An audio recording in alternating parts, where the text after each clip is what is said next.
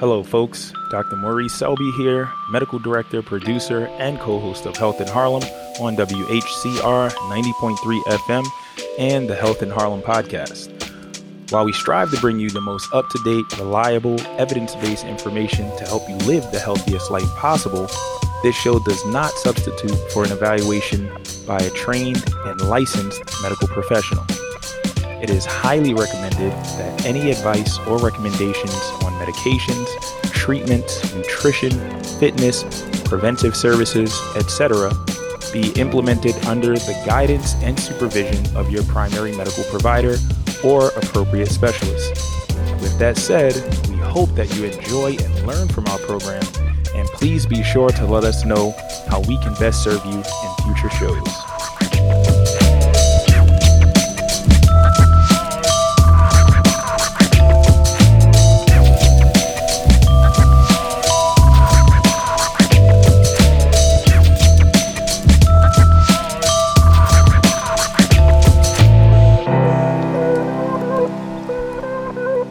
Hello, ladies and gentlemen of the listening audience. My name is Maurice Selby, My name is Anastasia.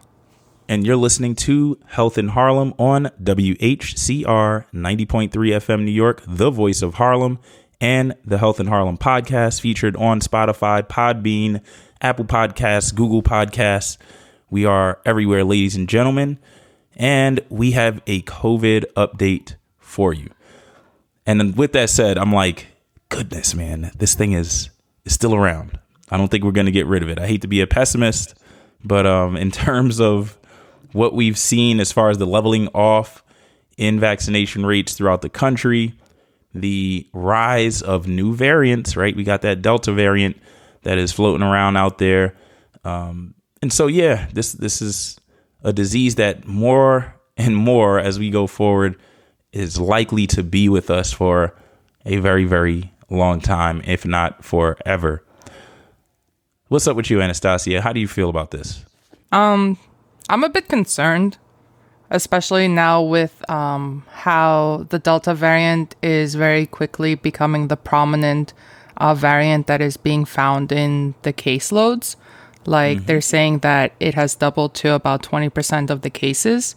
So it, it's becoming um, it's becoming a somewhat scary situation because you know everyone is opening up. I know that in New York City everything's going to be quote unquote back to normal by July, um, and we're starting to see an increase in this Delta variant. Um, and you know they're saying that it's 60% more transmissible than the Alpha variant, which is the one that was found in the UK before. So it's it's kind of weird. It's a weird situation because we're opening up we're trying to enjoy our summer and but we're seeing now that the people that wanted to be vaccinated are getting vaccinated and now it's just the people that don't really want to get vaccinated that are left. And it's kind of worrisome because if they don't get vaccinated and this delta variant's going around what's going to happen next as everyone is out and about enjoying their brunch you know and going to the parks and the beaches and everything else And ladies and gentlemen, for those that are just hopefully you're not just hearing about this, but this Delta variant is the B16172 variant. All of these numbers, right? Uh, but one thing that's also been found about this is that it is possibly uh, more virulent, meaning a person that gets sick with this particular variant might have more severe disease. Now we contrast that right with what Anastasia just said, and that everything is opening up. People are excited because, and I think there is reason for this positivity that we see all around us, and that is because even in the face of this, we've seen still seen caseloads in the country continuing to fall um, over the last 30 days. The death rates continuing to fall. Um, and we've also seen, I mean, even though it's taken a longer time and we're still probably not going to meet that 70% goal of, uh, or 70 uh, percent vaccinated goal by July 4th, right? That is the president's goal, President Biden's goal. Um, we've still seen this leveling off or a decrease in the number of cases, hospitalizations, deaths. And one thing, too, that I'm actually more positive about especially when we talk about where we were a year and change ago, right? When this all first went down, was that we are better at identifying and treating this disease. We've come a very long way. I think that's one reason for, you know, immense optimism, especially when we talk about some of the therapeutics that we have available, uh, these monoclonal antibodies, remdesivir. We've learned the value of steroids like dexamethasone in individuals with severe complications from COVID, but also we have the vaccines. And that is all in addition to all of the other measures to reduce the spread of this illness and even for individuals just reduce the chances of coming down with this. And so that's what we're trying to that's why we did this update, right? Because I know people, including myself, and I know you, Anastasia, I'm tired of COVID. Uh, yeah. as much as I'm fascinated by, by this illness and fascinated at just how much we've been able to do over the last year and change. And I'm talking about all of humanity here. This is Maurice Selby being his true, you know, positive self. Um, I'm amazed that we're how far we've come, but really, this is just, you know, a dragon. And bear with us, ladies and gentlemen, because I think it is worth just going in and reiterating, right, how important it is um, that we can still do a lot to protect ourselves and that really starts with just knowing what we're dealing with. So, yeah. as we said, we have this, yeah, and and that's that's the biggest thing. That There's the also um, New York City is now allowing people to like make appointments to like have your vaccine done at home. So we're expanding our accessibility, um, which is great. You know, like COVID is awful and it has done a lot of damage and in more ways other than just you know everyone's health and the death rate. Um, it has impacted almost every facet of our society. So mm-hmm. seeing how the city is um, taking steps in order to ensure that everyone has access to the vaccine by opening up these programs is also like one of like the very very silver thin silver linings i want to say. Um, where they're offering in home COVID vaccines. So now that even people that have mobility issues, um, they can also get the vaccine as well. So that, that's also a great step, right? Because we are a very, very populous city. Um, I just mm-hmm. learned recently. To say the least. I just learned recently from um, the the we had the mayor preliminaries, the ranking voting um, this week, and I learned that we have a greater population than 38 states. So, mm. you know, ensuring that we hit that 70%, at least 70% vaccination um, mm-hmm. is probably like something that sh- we should move forward in every possible way. So, having the ability to have someone come in and give you the vaccine is also a great way for everyone that could not maybe potentially get to a location, and stuff like that. I think that it's a great step towards increasing the access for everyone. We're getting there. Indeed. We are getting there. So let's talk about where we are, right, as a nation uh, in terms of the vaccination progress here in the United States. So, as far as the percentage of the total population that have had uh, at least one dose, we are at 53.7 uh, percent. When we talk about the number of individuals that have gotten right, they're two vaccines, so two shots of Moderna or Pfizer, or one shot of the Johnson and Johnson, right? And two weeks after that second administration of the the Pfizer or Moderna uh, vaccine, or that that one dose of Johnson and Johnson, two weeks after that dose, you are considered to be fully vaccinated. So, in terms of fully vaccinated individuals in this country, um, adults we're talking about. We're talking about 45.6% of the population. And, and, I think you bring up a great point. I'm sorry to cut you off, mm-hmm. but like, I think that it's good to reiterate that you're not fully vaccinated until like two weeks after, right? Because people, I've heard um, some miscommunication or some misinformation where it's like, oh, I got my second dose, I'm fully vaccinated. No, you have it takes up to two weeks to take full effect.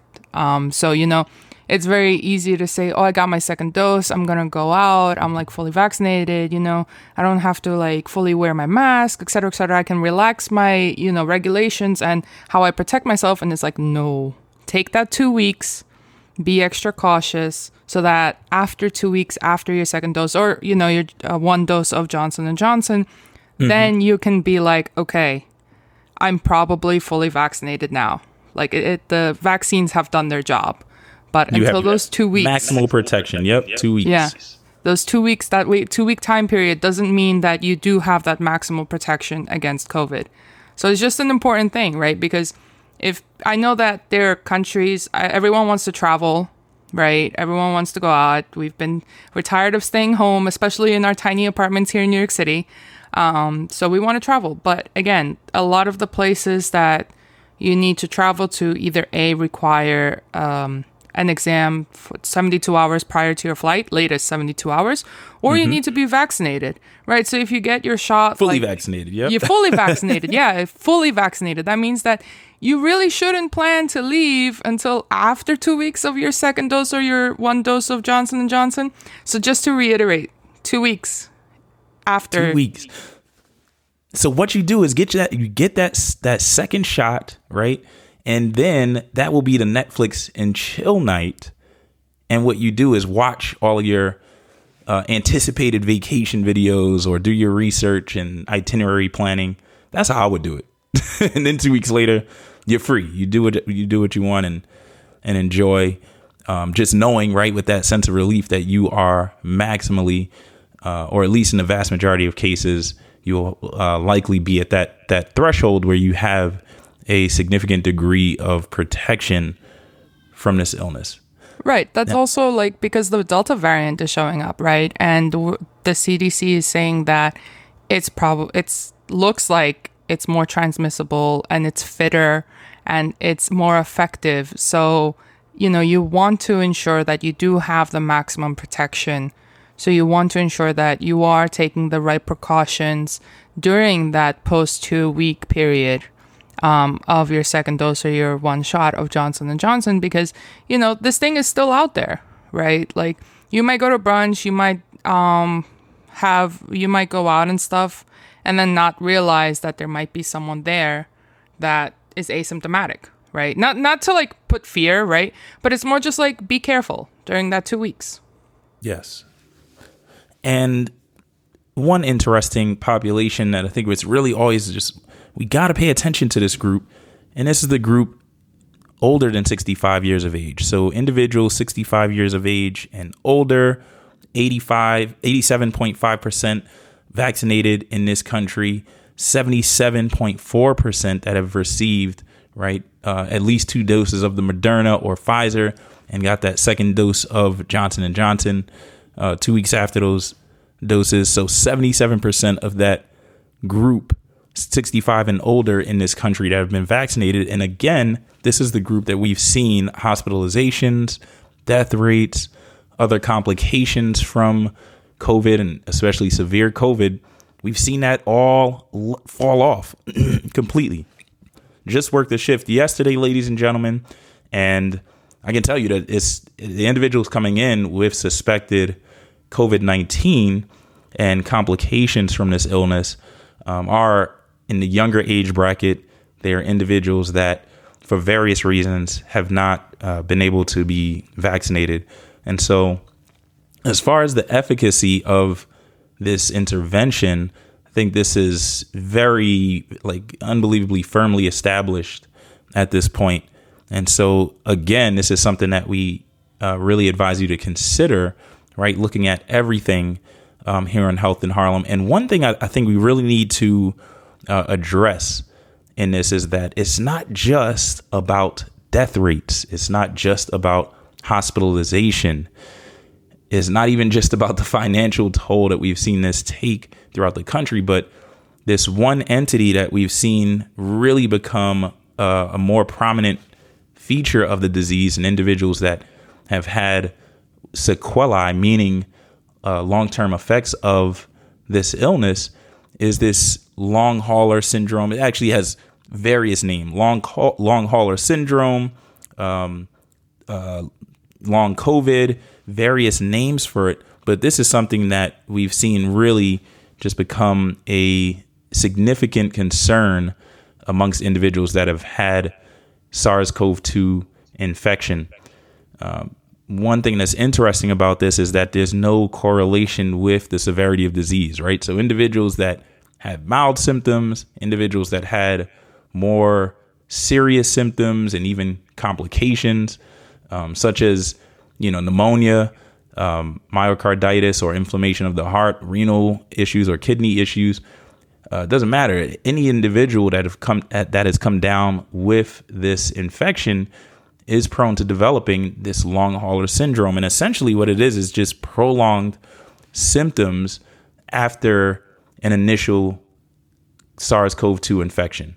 So, so, what are some of those symptoms? Because, so, I mean, I've heard of the term, but mm-hmm. there's not much going around other than what I see on Twitter of people mentioning how they're still being impacted by the effects of COVID or what medications they suddenly have to start taking every day as um, a result of dealing with COVID. So, what are some of the things that constitute as long COVID?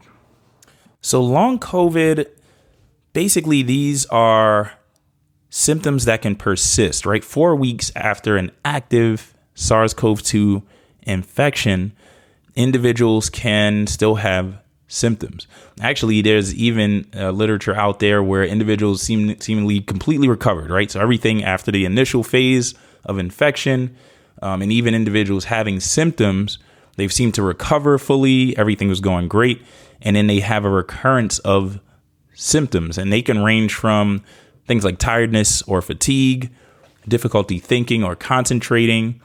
Uh, some individuals you might hear it commonly referred to as brain fog, headaches, individuals experiencing loss of taste and or smell, even dizziness, breathlessness. I've heard a range of complaints. Some individuals with uh, chronic pain syndrome, so pain in their extremities or achiness throughout their body. There are some individuals that have chest pain, uh, persistent cough. There are even reports of individuals having fever on and off or just feeling very warm, right?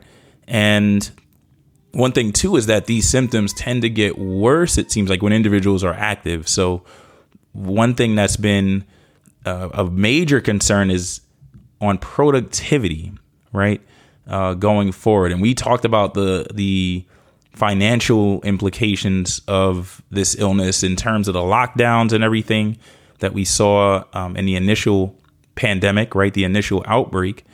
But individuals that develop this long COVID or long hauler syndrome, they also can be significantly debil- debilitated where they can't even work as they normally do. And so, um, individuals, you know, not being able to make a living for themselves, um, having to have modified duty um, in their workplaces. Some individuals, right, not being able to go work back to work at all, and having to be on uh, disability or even, you know, just unemployed. So this is a very serious concern. So serious that we've seen uh, actually pushes all around the country. Right. This is at the, the government level, even patient advocacy groups really talking about this as an emerging problem uh, where we might have thousands, potentially millions of adults that suffer from this and you know dealing with this on a, for a, a very long time because we really don't have a lot of information uh, about what individuals are pres- uh, are predisposed to developing this and you know how long these symptoms might last. We do know that there are individuals that you know months and months later um, i have a a colleague actually that was you know sick you know back last summer and is still experiencing symptoms you know? And so this is something Since that we really summer? need to think about Mm-hmm. Since last summer. Wow, that's almost a year now. It's almost a year. So your colleague recovered from COVID and then is still essentially, even though the test will probably say negative, he still feels as though he's going through COVID or some of the symptoms of COVID? This person still has symptoms, still not 100%. And this is not isolated to that individual, right? This is what many people are experiencing throughout the country. Now, there is still much to be learned about this condition. Um, as we, as far as we said, um, you know, like we said, as far as risk factors for developing this, how long, uh, what treatments are available for these in- individuals, and even the rates, right? There's no defined data on the rate of occurrence of this um, or the incidence of this for individuals that have tested positive for SARS CoV 2. So there's definitely a lot to be learned, but this is something that is real, right? Because I think in the past, you know, there was always a tendency, even when things, when we talk about uh, Lyme disease, for instance, right? And it's something that took decades for us to learn that, yes, there are acute complications related to Lyme disease, right? This tick borne illness. Uh, but then we're learning that there are individuals that have long lasting symptoms and complications from that illness. And so this is similar. And there are other viral infections. Um, uh, so not you know Lyme disease being more bacterial, but there are other viral infections uh, similar, just similar to SARS-CoV-2 that we know have caused long-term symptoms in individuals. with this seems to be very different because there are just so many individuals, and actually um, a patient that I just recently cared for that you know in listening to everything, examining the patient, and knowing their prior history of having had a COVID 19 diagnosis, that, that was the most likely thing that I said, you know, to this person that um, I think that they were suffering from long hauler syndrome. And they were, you know, really uh, symptomatic and just having a lot, a lot of difficulty. And so it's not just the death rates, the hospitalization rates. It's not just the complications, right, that we've uh, seen and, and that have become really prominent in the news media um, and even just in the medical community that we think of when we think about COVID, we think about those complications. But this is something that can be very, very long lasting and that can um, really impact the lives of those affected and those around them. It seems like this is just another reason why people should go out and get their vaccines. That's the argument that I make, or at least consider, right? And and one thing too that we want you to take home uh, from this show is just really this is still we're still in the midst of this pandemic, and we still need to take this seriously, especially when we talk about these complications um, that individuals are still suffering. Right? We've seen the rates going down, but this is not down to zero. That's that's a fact, and this stuff is still circulating, and especially when we talk about uh, variants such as the Delta variant that is going around and gaining traction here in the United States, we have to be mindful, right, and serious about how we address this as individuals, um, as a community, and as a society. And that entails everything that we talked about.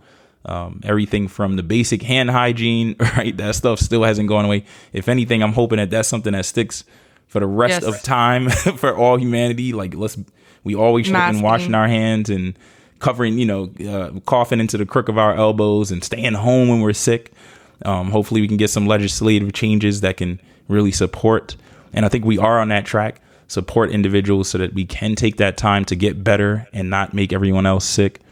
Uh, but we really just need to be right careful as we go forward because this is still out there and there are still people having these complications. And yes, I agree with you, Anastasia, not to shove it down people's throat, but a, a big part of that is considering vaccination because then we could nip all of that stuff uh, in the bud. I'm also even all before for, in the um, bud, right? Just not get it. I'm also all for keeping masks at least during like flu season because I'm pretty yes. sure that the flu rate was almost practically zero. This is like a side point. But, you know, if we can mask up during flu season in the upcoming years, more than happy to keep doing that um, as long as I, you know, I don't get hit with the flu or with COVID because we don't know if we're going to be dealing with this in the future as well. Um, but Dr. Selby brings up a very good point. Um, we are still learning about how COVID will really impact us in the upcoming years. And, you know, only time will tell, right? Like people are getting hit with long haul COVID. And it, from what Dr. Selby's saying, it doesn't seem like there seems to be that much of an end in sight in terms of these symptoms, right? Like yes. his colleague is still reiterating one year post COVID infection, still dealing with some of the symptoms.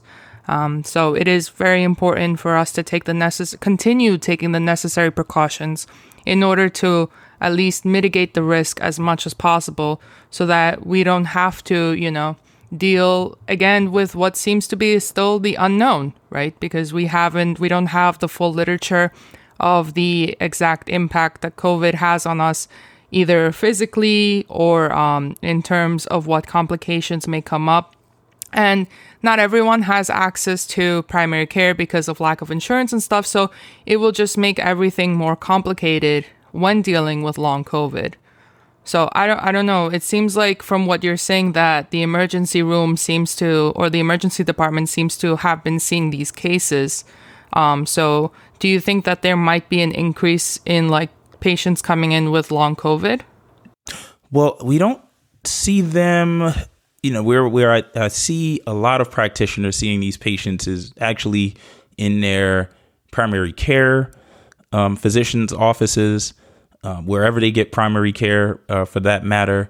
Um, that is one thing that has really, I think that's the the specialty group that has really just been dealing with more and more patients like this because right after they get out of the acute phase of the illness and they're you know not having some of the complications that we mentioned earlier they go back to their primary care doctors. And that's one group that I've really been hearing this about, you know, emergency medicine. we were not the ones out there shouting, hey, this is, you know, a major complication and raising the awareness about this entity.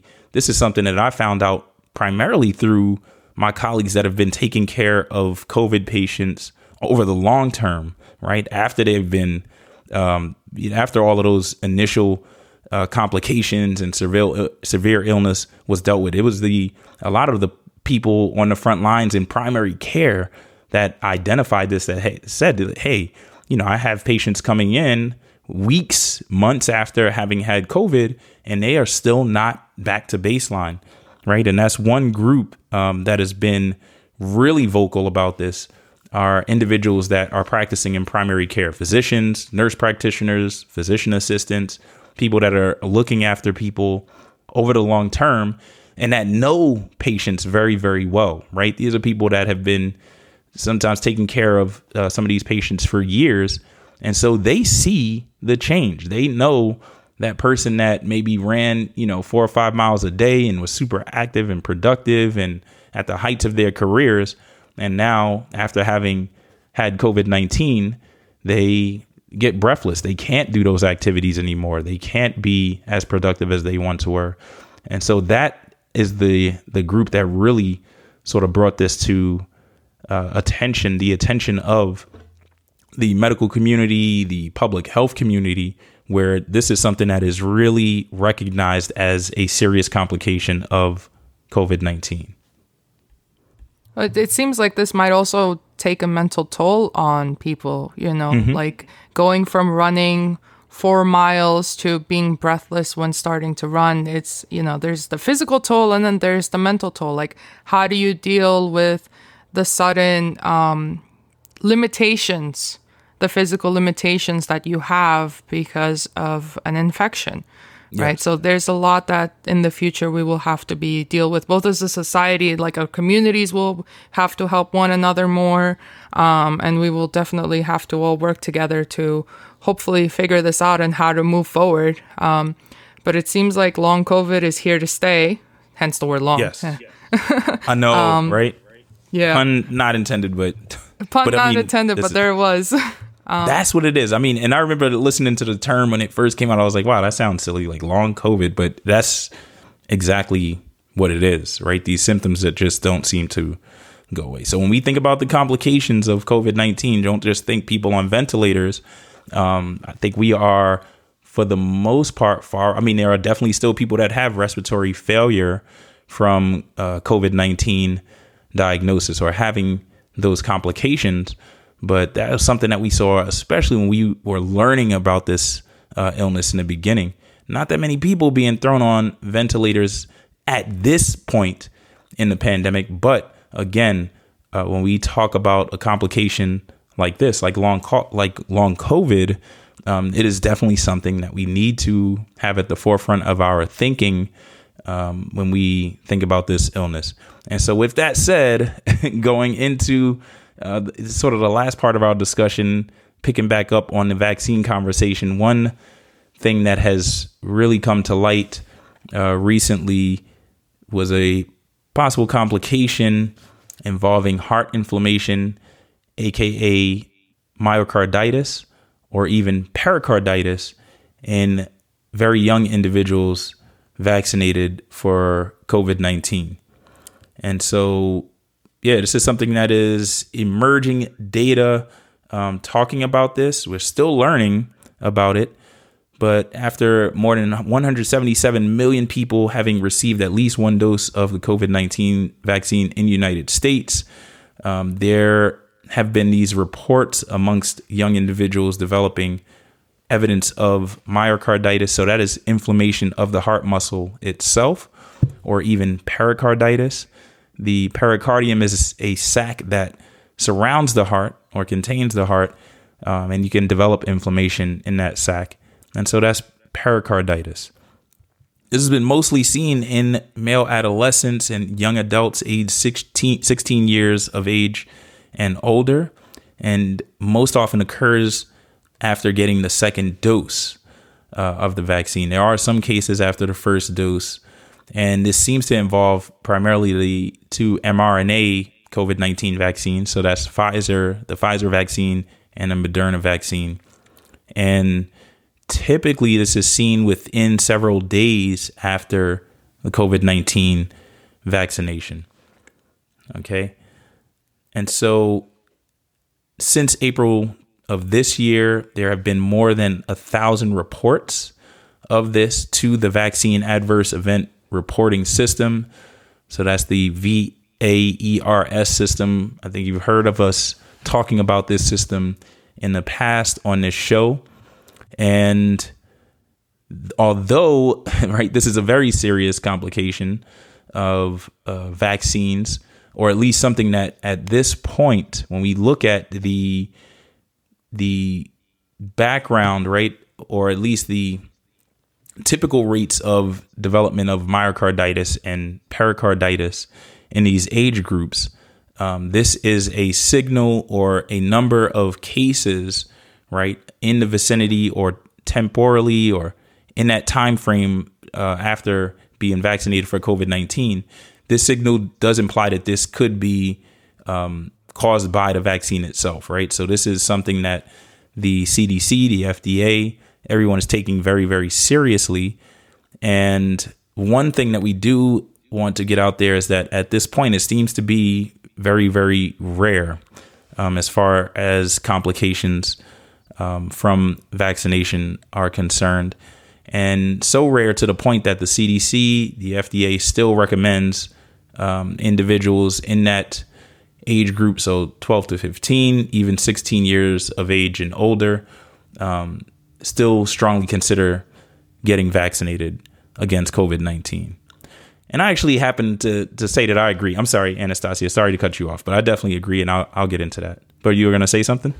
No, I was just going to say, like, looking at the actual data that was published um, by the CDC, because they do report um, what the number of cases that they get um, that is reported to the the system VAERS. Is that how you say it? Mm-hmm. That's I think that's how you would pronounce the the the acronym, but it's the because Vaccine it's, Adverse Event Reporting System. Yes. Yeah, it's V A E R S, and I'm like, how do we pronounce this? VAERS. I, think, I say I said VAERS in the past, so that's what I'm calling it. I'm with you. All right, we'll stick with that. The VAERS. But like you know, in in the age group of 18 to 14, 18 to 24 year olds, like 4,337,287 doses were administered for dose two. And out of the um, male group population of that age group, only 233 developed symptoms after um, using a 21 day risk window. So that's 233 out of 4 million, 4,337,000 people that got the second dose. So this is after dose two.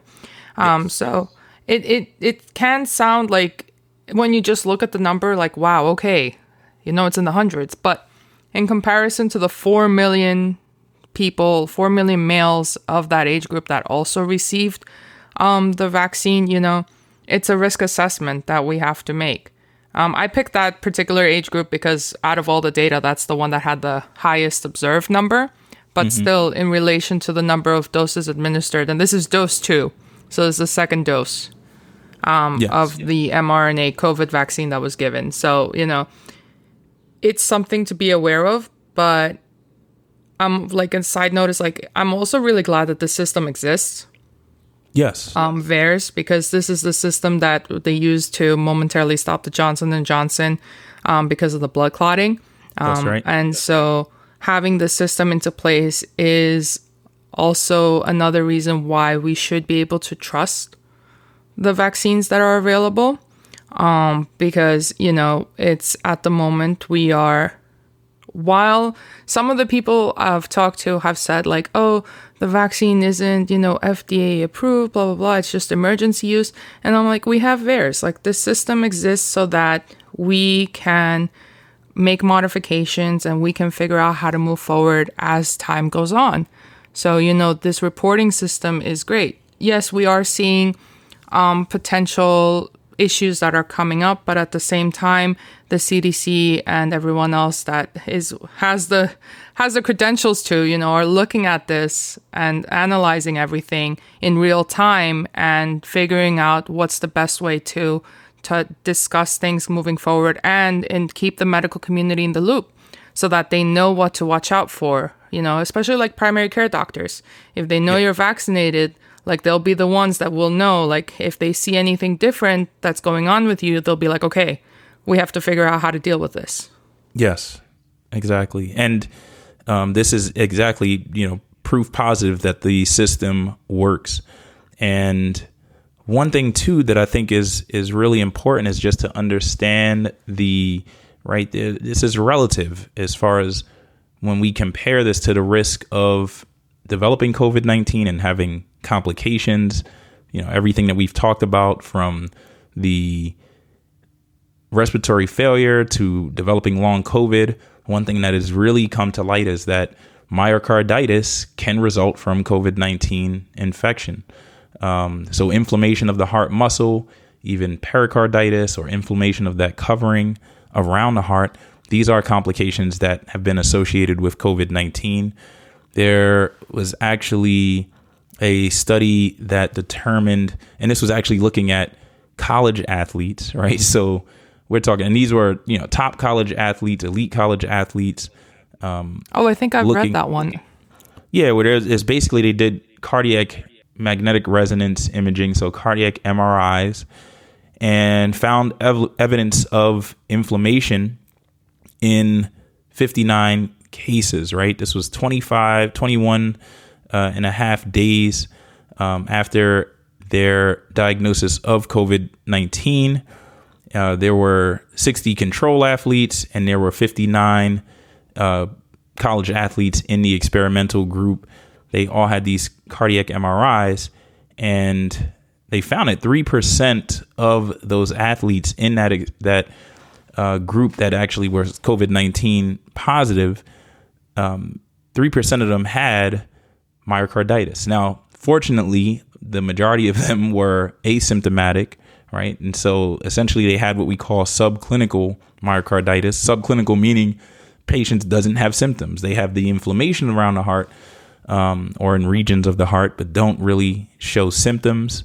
Um, and with those individuals, they also had normal uh, echocardiograms, normal electrocardiograms, so an EKG, and even uh, didn't manifest any injury that was detectable uh, of the heart, but they did have the inflammation. One of the athletes did actually progress to develop, you know, shortness of breath and had a basically a reduction in their heart function on an echocardiogram. But I say all of that to say that there are many individuals out there, right, including myself, and this is something that I've worried about, um, having had COVID nineteen, and especially in those initial months after, was like, man, do I have some myocarditis or you know some inflammation of the heart muscle?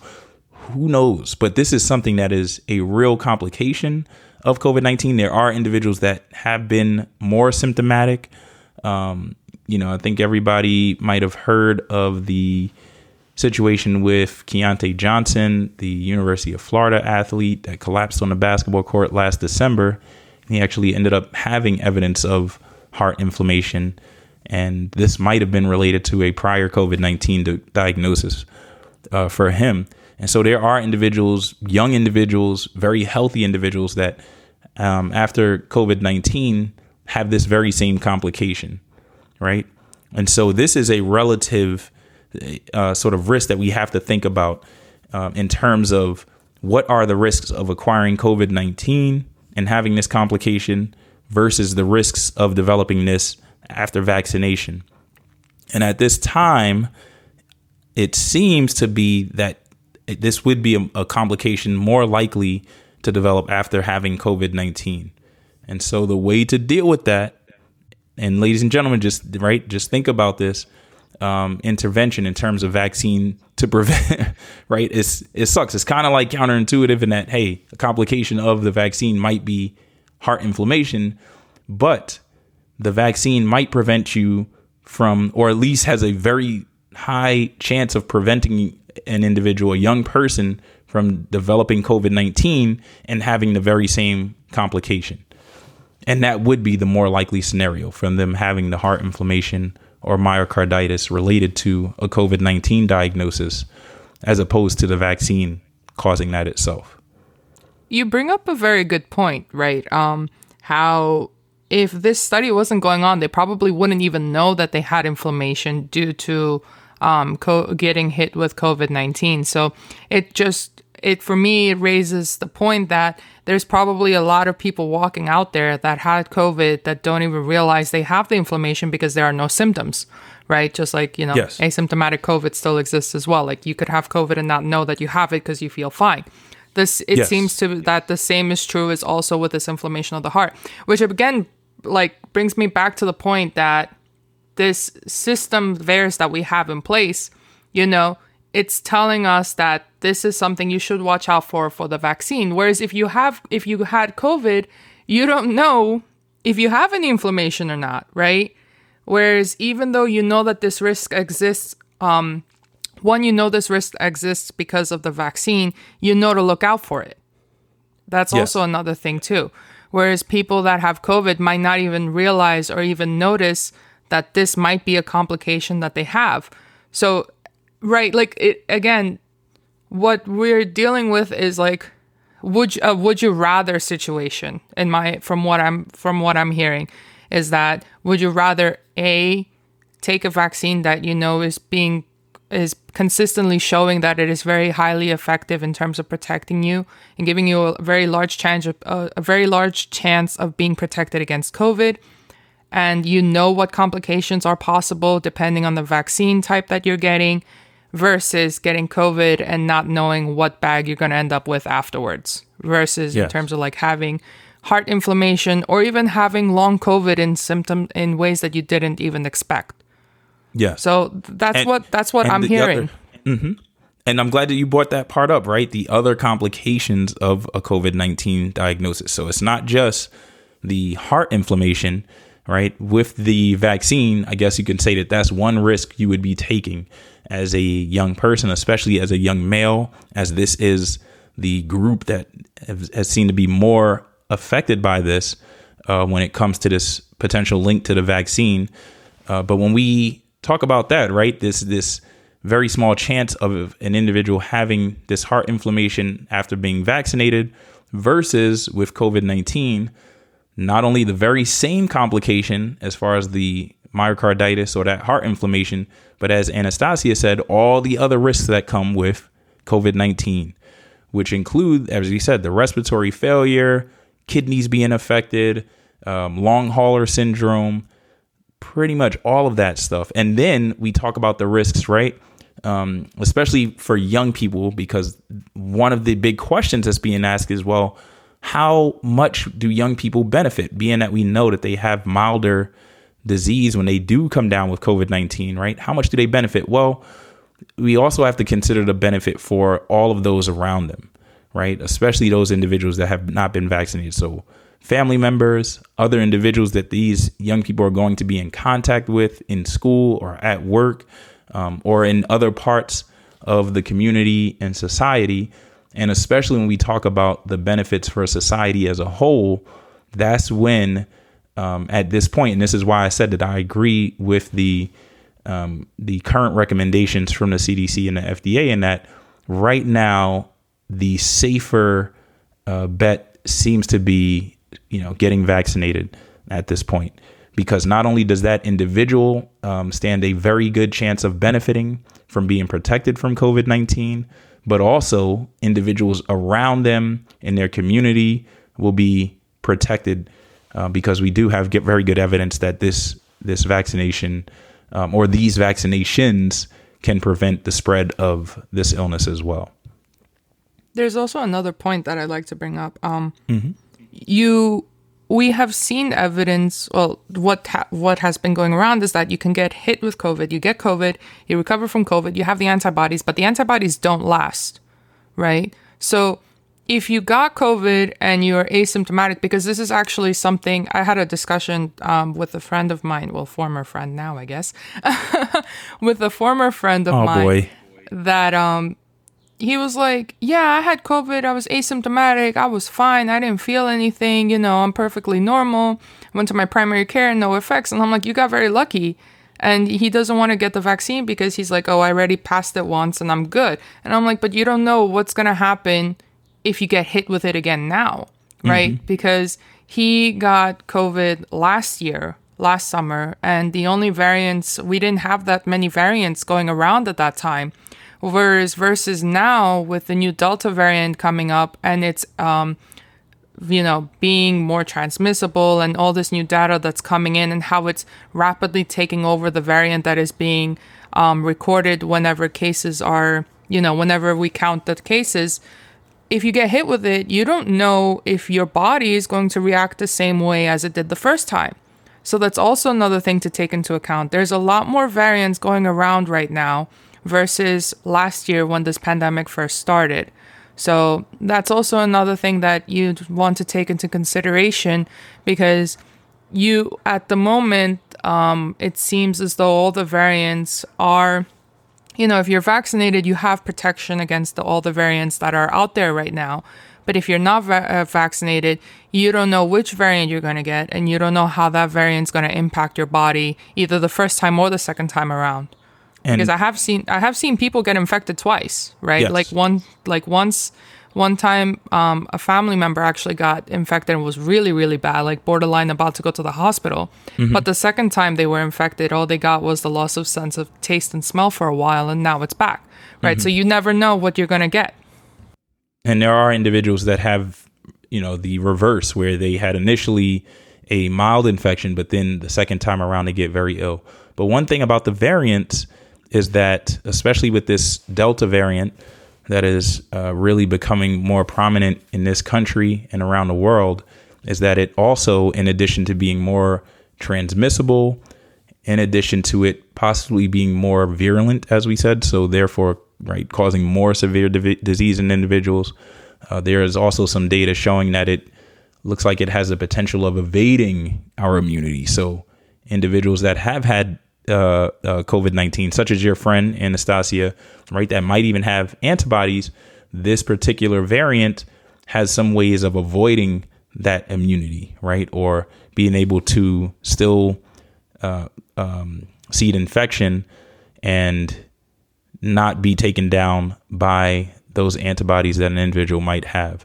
Now, the, the good news is that there seems to be some degree of protection, right, especially from the vaccination um, where individuals have a good degree of protection, although not as protected as with the initial um, variants of the virus or the initial strains of this virus. Uh, but one thing that we do need to be mindful of, right, is that yes, this thing can evade our immunity, and there are going to be more variants. The the the more this disease gets passed around, the more opportunity there is for additional variants to emerge that could be right more transmissible in the future. They could be more deadly in the future. and also could begin to evade our immunity. And so this is this is why everybody is really making that push to increase the va- vaccination rates in this country and around the world is because this is something that again, you know, more and more the longer it takes to get individuals vaccinated and to get as many people as possible protected from this and to stop that spread, right? The longer it takes, the more we're going to see variants like this emerge and the longer we're going to be dealing with and talking about on Health in Harlem this illness. And so I mean that that's it ladies and gentlemen in a nutshell, right? And so I guess at this point we can just really you know wrap up and, and just overview, give a, a sort of summary of what we've talked about up to this point. And so I think we're in a good place, right? Especially when we contrast that with where we were with where we were um, at the start of last summer or where we were at this point in the pandemic last year. We are certainly in a better place.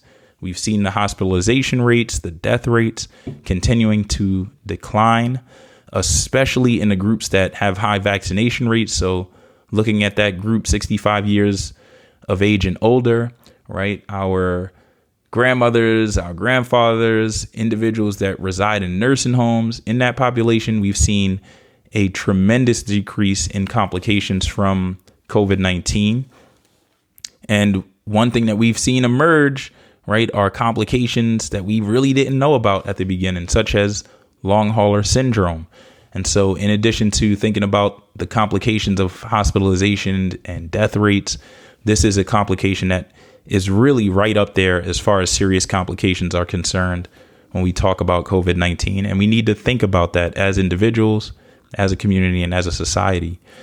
And then finally, we will say that at this time, ladies and gentlemen, and this is backed up by the best evidence available up to this point, um, the vaccines that are currently available for emergent and approved by the FDA for emergency use in this country um, they are very effective and they are safe. And yes, there are still things to be learned. There are individuals that do have complications from this intervention, but that's medicine, ladies and gentlemen. Period. That is medicine.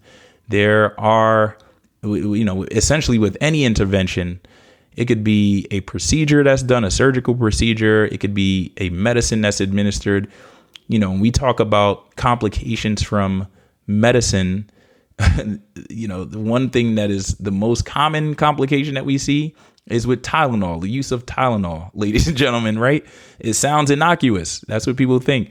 Um, but that is something that causes complications in individuals, individuals taking too much, um, individuals having complex immune mediated reactions. We see that even with ibuprofen, right? So anytime we take any medication, anytime we do any intervention on our body, natural, whether it is something that is medicinal or pharmacologic, right? And medication, in this case, talking about vaccination, the use of vaccines to prevent an illness, there is some small risk that is going to be that you are taking, right? Um, when you take these interventions. But at this time, the benefits of this intervention seem to far outweigh those those risks, including in that uh, group of of young individuals, right, age 16 years of older, older, um, and predominantly in males that we're seeing this heart inflammation or myocarditis or even pericarditis developing.